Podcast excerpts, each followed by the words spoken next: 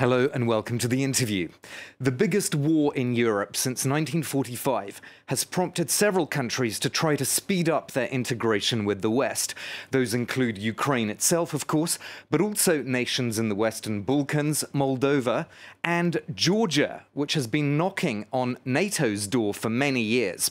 The former Soviet Republic applied for EU membership in March of last year, although it has not been given candidate status yet. My guest today is a long standing champion of Georgia's Euro Atlantic aspirations. Ambitions that she argues are being undermined by the current government in Tbilisi, led by the Georgian Dream Party. She's Salome Zurabishvili, the president of Georgia.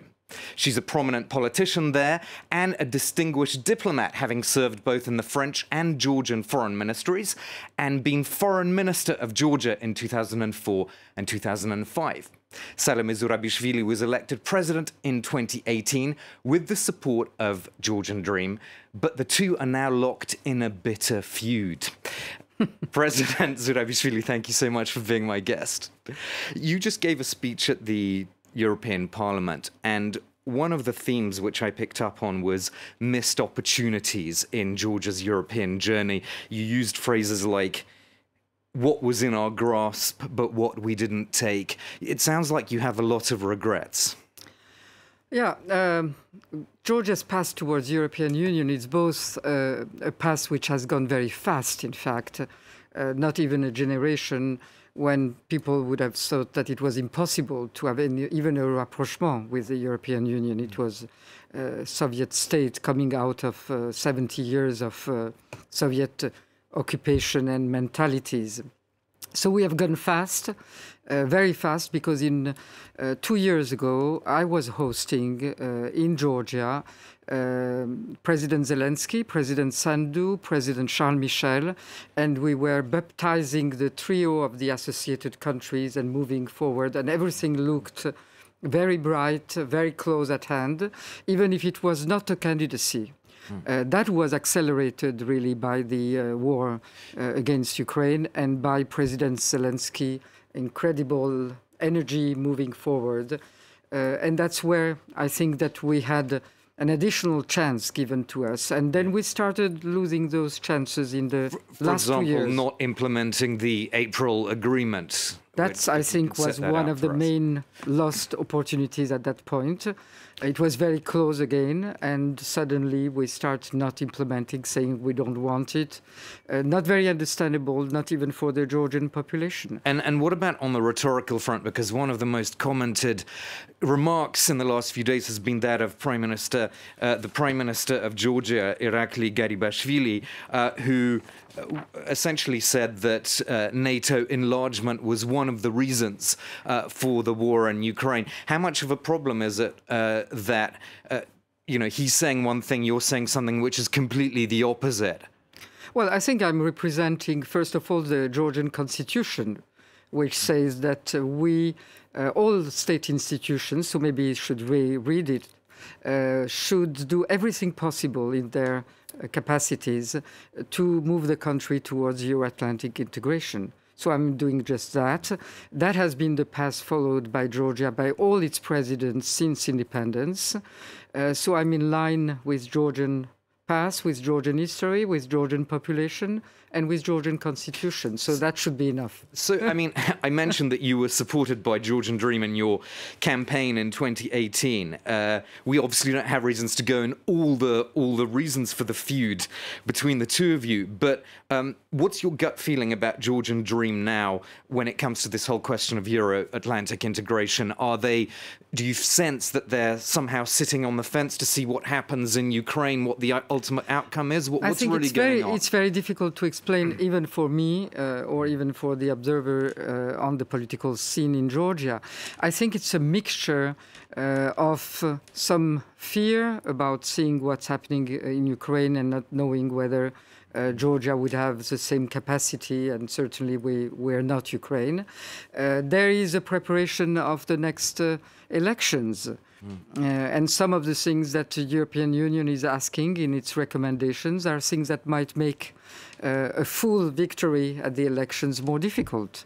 And we are still, and that's probably what is uh, the most difficult in Georgia, we're still, and none of the governments and parties until now that were in power have managed to renounce one party power uh, when they were in power. Uh, not uh, the previous ones, not this one. And we have to move to a coalition. And that's what is in line with the recommendations because it will ask for for more diversity, for more uh, civil society engagement and all of that. And I think that there is frilosity on all sides. So direct flights have now resumed between uh, Russia and Georgia, and provocation. A, a visa-free regime uh, has been introduced. But a lot of Georgians do have uh, family links in, in Russia, and th- I mean, there are people who might want to study there, to work there. No, that, that doesn't to, exist. Well, there's a Georgian diaspora in Russia. There is a Georgian diaspora that was uh, stayed there, that lived there and stayed there, but there is nobody that wants to go and study to Moscow from Georgia today. That I can guarantee. But uh, those people that are living, they're the first one shocked by the reaction of the Georgian government because they are living in Russia and they probably know Putin better than we do sometimes. Uh, and those Georgians living there, uh, usually Russian citizens, uh, some of them have dual nationality, uh, and the Russians themselves, 780,000 of them came to Georgia in uh, one year time. Uh, so that means that it's quite easy to come to Georgia without but, but Russian a flights. A direct link is better than an in, yeah, but sometimes I don't have a direct link when I go to Brussels. I don't have a direct link to but, Washington. But but when you say you don't want direct flights, I mean, I don't want Russian provocations uh, to be played at this time and age when we are moving towards really the decision on the candidacy. And I'm sure that Russia, Putin, is not concerned about whether the Georgians living in Russia uh, can fly directly or not. He's not concerned about our well-being. Otherwise, he could uh, just withdraw its troops from the two occupied territories. Last time I was at the European Parliament, there was a very visible protest in support for Mikhail Saakashvili, the former president uh, of Georgia, uh, someone that you worked with but fell out with in 2006. He also discovered I was independent. But um, a lot of uh, people in the West are wondering is the president of Georgia going to pardon him given the state of his health? And they they tend to uh, under, undermine, uh, underline, I should say, uh, the the image damage that this whole uh, situation is doing to Georgia and the West. Yeah, I know that, uh, and I'm concerned about that, and I'm doing a number of things to alleviate this uh, situation. Uh, but the damage that is done is done by the decisions taken by the government, uh, and it's not uh, really the pardoning, not pardoning that changes this damage. Mm. And I think that it should be treated, and I've been vocal about that, as many, many other presidents around the world uh, that have been sentenced. There are electronic bracelets that we know here. Uh, and other forms that are much more uh, in line with what is expected of a country that uh, will join uh, the European Union. So, so you'd rather keep the status quo? I mean, what if the, you know? Uh, no, I, I, don't want to explain here, but there are legal legal considerations that does not make it, uh, if not possible. But I always refrain from going into explanations because the power of discretion of a Georgian president uh, is the same and equal to the presidents of other countries, and they don't explain. Sure, but you have used that power of discretion yes. for, for other pardons. I, have used it, but I've never explained it. You've never explained it. Um, a question about the culture wars, because you uh, have mentioned, particularly in European platforms, the issue of, uh, you know, for example, um, LGBT and related questions, gender uh, equality, and so forth. Uh, but Georgia is, is quite a traditional uh, society where the church has a, a strong influence. I'm just wondering whether, whether you think that pro-European forces in Georgia are going too fast and not taking people with them when they talk about these so. sort of things? Uh, what people resent, it's a traditional country. What people resent is, uh, and sometimes, uh, again, this is uh, uh, enhanced by some forms of indirect Russian propaganda.